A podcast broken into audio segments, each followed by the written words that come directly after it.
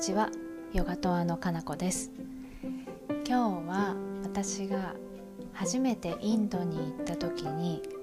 空港でお迎えが来なかった事件についてお話ししたいと思います。その時に自分の中の恐れと同時に人の温かさを学んだ一日でした。ず私がインドに向かったのは2018年の確か4月の234のどこかだったと思うんですけれどもその頃、えー、私はタイで2週間ほど、えー、ブラブラ旅をしてたんですね。そしてその旅を終えてインドのティーチャートレーニングが始まる、えー、前々日ぐらいに、えー、インドへ向かう飛行機を予約していました。で飛行機はチェンマイからバンコクバンコクからムンバイというコースで、えー、夜中の1時ぐらいにムンバイに到着予定だったかな。で、まあ、本当はチェンマイの方がバンコクよりもインドに近いんですけどチェンマイからムンバイへの直行便がなくてで私は初めてインドに行くっていうこともあったのでトランジットをどこかでする勇気がなく 今回は直行便を取りました。でバンコクからまあ、ムンバイ行きの飛行機に乗ったんですがもうその時にはインド人割と多め。インドの雰囲気も割と強めな感じでした、まあ、それでもやっぱりタイからインドなのであのいろんな国の人が混じってるような雰囲気で多分アジア人はそんなにいなかったように思います。はい。で私の隣に座っていた男性もインド人の男性であの割とインド人の人って、えー、フレンドリーという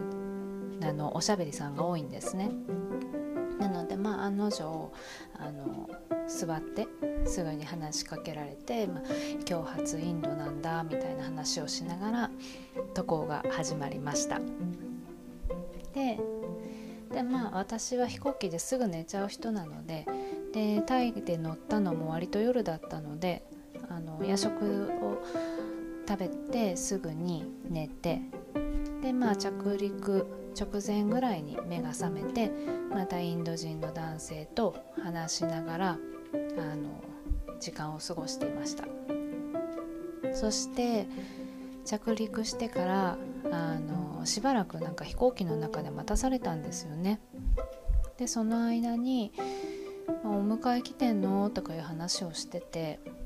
であの、まあ、ヨガの学校がタクシー手配してくれてるから大丈夫って言いながら「あじゃあ安心だね」って言って。でまあ、もしお迎えとかなかったらこんな時間だしあれだからあの僕車だし送ってってあげようと思ったけどって言われたんですけど、まあ、それはねそれが安全かどうかもまあ分かんないんですけどあの丁重にお断りしてで大丈夫大丈夫迎えが来るからっていうことででその時はあの終わりました。そしてまあ2人で飛行機を降りてで荷物取りに行くんだったらあっちだよって教えてくれてでそのままバイバイしてでロビーの方に向かったんですねでお迎えが来る場所は、えーと、空港の、えー、何でしたっけ到着した人が出ていく出口を完全に出た外にあるんですね。で外にプラカードを持った人たちがいっぱいプラカードっていうかウェルカムボードを持った人たちがいっぱい並んでいてでそこで自分のなんだろうお迎えを探すみたいな感じだったので一回も出てしまったら確かね中には入れなかったんです。そして、まあ、中には入れないっていうのもあったんですけどお迎えは来てると思ってたので普通に外に出てであの探したんですよね。自分の名前を。でも私の名前を持った運転手さんはおらず見つからなくってあれ？と思って。まあでもいろんな、まあ、ことが海外では起こるのでで時間にルーズな国もいっぱいあるのでまあ言って私の飛行機もちょっと遅れてるしどっかでもしかしたら休憩とかしてるのかもしれないからちょっと待とうと思って。で、あ、30分ぐらい待ったのかな。もうすでに私のあの着陸が遅れてたからだからまあ30分待った。ら1時間待ち合わせの時間から遅れてる状態なんです。でそれでも来ないんですよ。でねどんどん私の便で来た人とか後からの便で来た人たちがあのお迎えではけていってもうねほとんど誰もいなくなってきたんです。で最初にいた人たちの中でなんかあのそのお迎えの違う名前を持ってる人たちにもなんだろう勇気を出してそれ私の迎えじゃないよね 私の迎えじゃないよねってもう違うって分かってるんだけどとりあえず聞いてみたり。あとはあのそのヨガの学校の名前を言ってここのお迎えの車来てるかどうか知らないとかって聞いてみたりしたんですけど案の定誰も知らなくて。でまあでもお迎えはここだよって言われたからここで待ってたらそのうち来るんじゃないって言ってくれた人もいたので、まあ、素直にそこで待ってたんですね。そしてまあね1時間2時間ぐらい待ってたのかな。もうね不安で不安で 仕方なく。まあ不安で不安でって言うほど不安でもなかったんですけど何て言うのかな。初めてのインドそしてインドへのイメージいろいろあるじゃないですか。で、まあ、そういうものから来る自分の恐怖みたいなちょっとそわそわする感じ？みたいなのがあったりしてでやっぱりそういう時間にお迎えに来てる人って全部男性なんですね。でそのロビーというか広場みたいなところには女性一人もいなかったんですよ。それが一つまあちょっと怖いなって思ってた理由の一つなんですけどでもまあ仕方がないのでその広場であの別に、自分のすぐ近くに今いろんな人たちがいるわけじゃなかったからだだっ広いところにポツポツポツと人がいた感じだったので、まあ、私もね自分の荷物離れられないからトイレも行けないしであの荷物開けたりするのもちょっと怖いしだからもう荷物も開けずただただひたすら座って待ってたんです。でもこのままじゃちょっと拉致が開かないなと思ってどうにかしなきゃと思って。であの空港の中にはお金を換金する場所とかあと多分ね SIM カードを買う場所もあったんですけどもう私はタクシーが来てるって分かってたから来てると思っていたからあのもうお金も換金せずにそのタクシーに乗ってヨガの学校に直行すればいいって思ってたんですね。なのであの、まあ、空港は高いしでどれだけぼったくられるかも分かんないからちゃんと地元の人に教えてもらったところで SIM カードもお金も用意しようと思ってたから何も準備せずにあのもう建物を出ちゃったんです。でもう今更戻れないからねお金も買いに行けないしあお金もその換金しに行けないしで電話もできない。で何も買えない。クレジットカード使えば買えるんですけどインドでクレジットカードを使うっていうことにもちょっと勇気がいったんでまあいろいろね考えて結局じーっと待ってたんです。でそしてもう我慢できない。って思ってもうねそれで2時間ぐらい待ってるんででもう事故とかだったらもうどうしようもないからと思ってとりあえず電話する手段を見つけようと思ってであの、まあ、1箇所だけ人がちょこちょこと出てくるエレベーターの出口があったんですね。なのでちょっとそこの近くに行って人を物色しながら喋りかけやすい女性で英語が喋れそうな人を探して頑張って声かけようと思ったんです。でそしたらしばらく見てたらしばらくしたらあのゾロゾロゾロって結構な集団が降りてきてその集団の一番後ろに若い女の子がいたんですね。10代だと思うんですけど。でその子が携帯いじってたんではっと思ってこれはこの子しかもういないと思って急いでその子に近づいていって「ごめん電話持ってる?」って電話使ってるの分かってんのに聞いて「Excuse me, do you have a phone?」って聞いて。そしたら彼女が「Yes」って答えてくれたからあ英語もわかるって思って。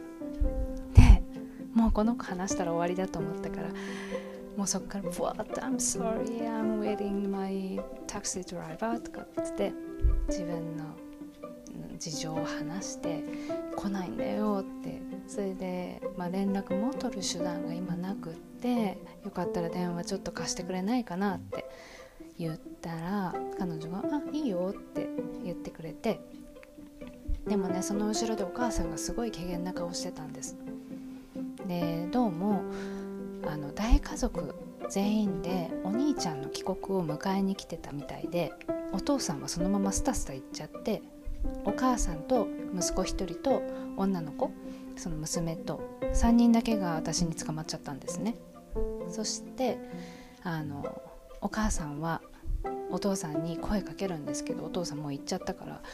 なんかその娘にもあのもうダラダラしてないで早く行こうよみたいな感じで言ってるんですけどその娘さんがお母さんに私の事情を説明してくれてそこはもう英語じゃないから私わかんないんですけどでそしたらお母さんがあのその息子を「あんたここに一緒にいなさい」って言って「一緒に待つわよ」って 言ってくれてでおそらくねインドではやっぱりどこにいても女の子を女の子っていうか女性だけで外はあまり歩かせないっていうのがあるのであのどんな状況でも男性が誰かしら一緒にいるみたいなのはあるみたいなんです。でまあそしてそのね3人であの私の状況を見守ってくれたんですけどでその女の子が私に電話を貸してくれたんですけどまずね iPhone じゃなかったからあので Android を私は使ったことがなくて。でその電話「ん?」ってなってでそしたらその子が「私が電話してあげる」って言ってくれたんですでもうなんてありがたいんだと思って。でそのタクシードライバー英語を喋れるかどうかも分かんないでしょって言ってくれて確かにと思って。電話してももしあのちゃんとね英語喋れなかったらもうもちろん喋れると思うんですけどちゃんと英語が通じ合わなかったら何喋ってるか分かんなくなっちゃうからでその子が電話かけてくれてで私のあの電話つながったんですよ。タクシードライバーの携帯電話を聞いてたからそこにかけてくれたら電話つながってでその子が私の事情を話してでどこで待ってるの？みたいな。感じで聞いたら「いや今ロビーで待ってるよ」って 言われたみたいで「え？みたいな「彼女も私たちもそこにいるけどいないよ」っていう話になってで結局あのその後いろいろ話していたらどうもそのタクシードライバーあの待ち合わせを間違えたみたいなんです。そしてえっ、とムンバイの空港って多分ねあの地図で見た感じではそうだったので多分そういうことだと思うんですけどムンバイ空港っていうのと,、えー、ともう一個国際空港になってるムンバイの空港名前はねちょっと忘れちゃったんですけどがあって私が到着したのは国際空港の方だったんです。でおそらくそのタクシードライバーが待ってたのは一緒にくっついているムンバイ空港の方で待ってたんです。でそれはね出口で待ってても同じロビーで、同じ出口じゃないから合わないじゃないですかそれでそれがやっと分かってであのその女の子が「そっちじゃないよ」って言ってくれてそしてタクシードライバーも「あれれ?」ってなっちゃってでまあ30分ぐらいで行けるからっていう話で今から向かうって言ってくれてその女の子電話を切ったんですねで その事情を説明してくれてどうやら違うところに行ったみたいだよと。タクシードライバーでしょってもう私はね思っちゃったんです。でもまあねそんなことイライラしちゃっても意味がないからどうしようもないからもう待つしかないと思って。で、まあ、あと30分ぐらいで来るみたいだよって言ってくれたから30分また待つのかと思いながらでもそれで来てくれるならもういいやと思ってで、まあ、彼女たちもあの一緒にいようかって言ってくれたんですけどもう私のねあの電話も使ってもらったしで、まあ、これ以上待ってもらうのもねお母さんも怪げそうな顔をしてるしお兄ちゃんの迎え迎えお迎えに間に合わなくてもあれだからもう大丈夫って言ってでそこでバイバイしバイバイしたんですね。で気をつけなさいねってお母さんには言われたんですけど気をつけるって言ってここから動かないようにするって言って。でそして、まあ、そのまま待つこと、まあ、40分ぐらいだったかな。やっとこさ運転手さんが来てくれまして。そしてピックアップされたんです。いやー本当に長い夜中でした。えっ、ー、と飛行機に1時過ぎに着く予定だったのが遅れたんで2時前に着いたんですね。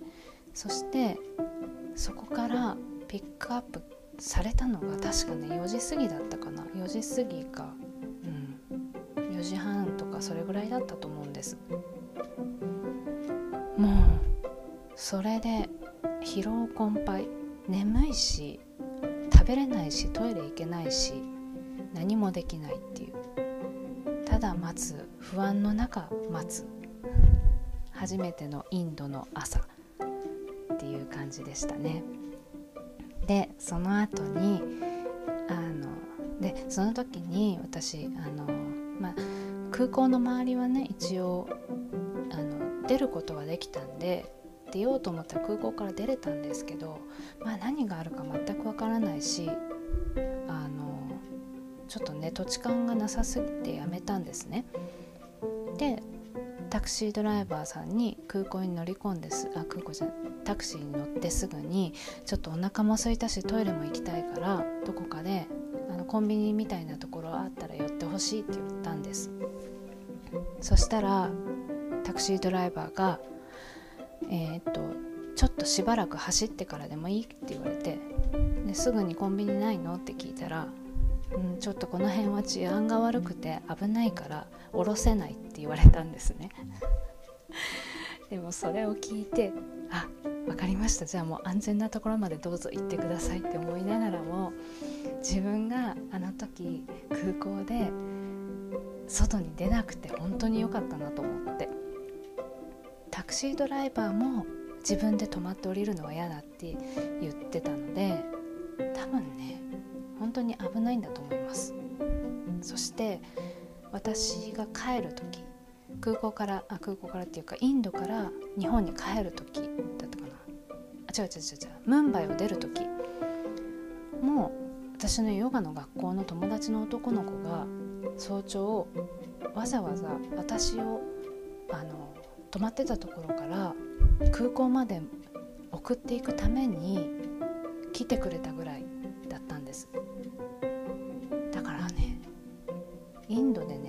一人女の子が一人で行動するっていうのは本当に気をつけた方がいいんだなって思いました。でまあそんなこともありながら、まあ、私が一番感じたのはあの自分のねそういう、うん、体験したこともない未知の世界で感じる恐怖とかももちろんそうなんですけどもそれと同時に必ずそこには人の温かさとか優しさってあるんだなって思ったんですね。でもちろん私が声をかけなければ誰も助けてはくれないっていうのが日本とは違うかもしれないでも声をかけてその電話を貸してくれるっていうのも私にとっては結構なミラクルだったんですねで日本まあ日本でも貸すか。人によるのかな。その海外でやっぱり外国人に電話を貸すっていうのは結構ハードルが高い気がするんですよね。そのまんま盗まれちゃうとかもあると思うから。だけどその子は OK してくれたししかも電話代ねあの、まあ、海外が後で気づいたんですけどあの国内の通話が使い放題っていう国がほとんどなので割とみんな気にせず通話は貸してくれるんですね。でインドもやっぱりその子の多分 SIM カードがの契約がそういう使い放題かけ放題みたいになってるから気にしなかったんだと思うんですけどみんなやっぱりあのお金払うって言ってもいらないいらないって言って誰もねあのそういうところで通話料とか気にしたりもしないのでそれはすごいなんか、うん、ありがたかったなって思いました。うん本当にねあの疑う気持ちって自分自分が何かを疑ってたらきっと現れるものとか見えるものも全部疑った結果になっちゃうと思うんですねだから自分がそういう時にも疑わずに信じる気持ちを持ってどこかにそういう気持ちをちゃんと忘れずに持っていたら人って本当に手を差し伸べてくれるし温かく迎えてくれるんだなっていうことを感じました。でこれからももうちょっとインドの話はしていくんですけど私はインドに全部で2ヶ月か3ヶ月弱ぐらいかないたんですけど一度も嫌な思いしてないんですね。本当に何も取られなかったし騙されなかったし、うん、本当に嫌な思いをせずむしろ逆にどこに行ってももうびっくりするようななんだろう事件というか忘れ物したりバスに乗れなかったりなんかねいろんなこと私がしてるのにそれをねみんながね全部助けてくれるんです。知らない人たちが。もうそれがすごく温かくて最初に行く前にいろんな人に言われたんですよね。インド人は騙すからインドは気をつけなよって。すごく言われててやっぱり自分の頭の中にそれがあったんですけどでもやっぱり入ってみたらどこも一緒だなって思ってもちろん悪い人はどの国もいるしっていうことはいい人もどの国にもいるんですよね。ただどういう人を引き寄せるかどういう出来事を引き寄せるかっていうのも自分次第なのかもしれないなって思いました。はいということでちょっと長くなりましたがインド初日で、まあ、私が空港の広場でお迎えを待っても待っても来ず不安な一一晩というか不安な夜中を過ごし、ま、タクシーの運転手さんが別のところに迎えに行ってたっていうお話でした。はい。ということでまあねこういうことから人って学ぶんだなって思いました。はい。それでは今日はこの辺で。なんだかよくわかんない締めになりましたけどちょっとね深夜に今ね24日水曜日の夜1時なんですね。今日ねあのちょっと生理痛がひどくてお昼の間寝すぎちゃったんで今寝れなくて困ってるんです。ということでそんな夜を過ごすために喋ってみました。おそらくこれは明日の朝に皆さん聞いてくれるんじゃないかなと思いながら私は、えー、眠れぬ夜を過ごしたいと思います。はい。それでは皆さんまた次回。アディオス。